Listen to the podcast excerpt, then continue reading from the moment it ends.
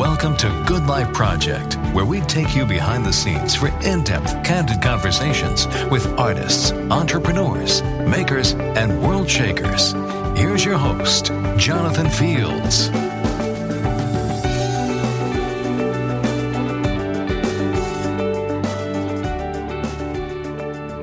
So part of growing and evolving is in intentionally testing the boundaries of an experience that's perceived as outwardly successful, but that's begun to feel inwardly complacent. The thing is, doing that means taking a risk, both in ego and ease.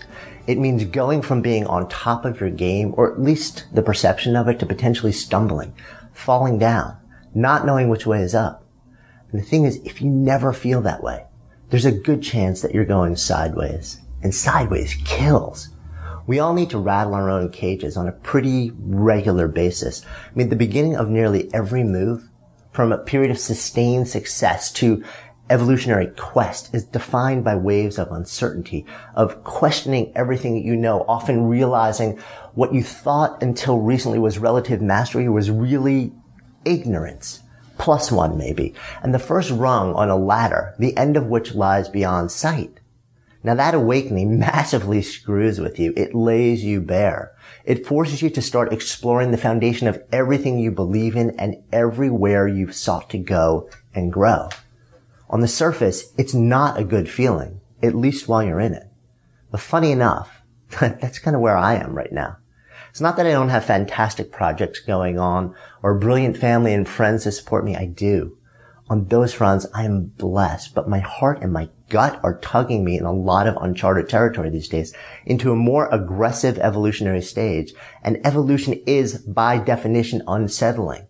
Change embodied, sussing out a new direction, opening to a new level of ambiguity and uncertainty that betokens and then fuels innovation and making the shift from being daunted to enticed and intrigued. And man, that is a process. And though I've been through it enough times to know that something gorgeous lies on the other side, it is nonetheless a challenge to keep acting and moving the needle when you don't yet know what direction the needle needs to be moved in at any given time. But this much I do know. Sometimes action is more important than direction, because action becomes cause that leads to effect, to reaction, to affirmation, to correction, and eventually direction, followed by the building of momentum and impact on a level that not only didn't exist, but wasn't conceivable before. There is a big qualifier here, of course, and that is your action must have some level of directionality and force. Can't be purely reactionary. They've got to go beyond just responding to what others might decide should land in your lap at any given moment in time. They've got to be originated by you and move you even just a smidge outside the bounds of your current paradigm. Even if the direction of the movement isn't the direction you'll eventually end up traveling.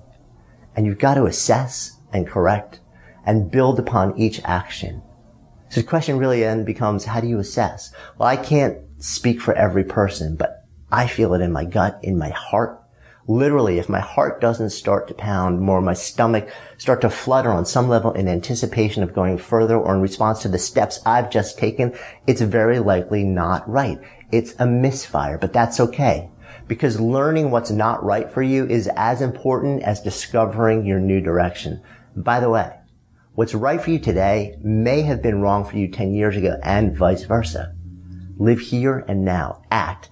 Kill the missteps. Give birth to new steps. Build around what your heart, your gut, your mind tell you is where you need to go. Heroes, leaders, visionaries, artists, renegades, rule breakers, change makers, and just plain old people on a quest to engage with life on a more meaningful level all thrash. We all flounder. We all struggle. We all go through periods of reckoning. But in the end, it's that intuitive sense that the struggle will lead to something richer that fuels us, that keeps us questioning and acting when it would be so much easier to just settle back into and milk that last moment of glory.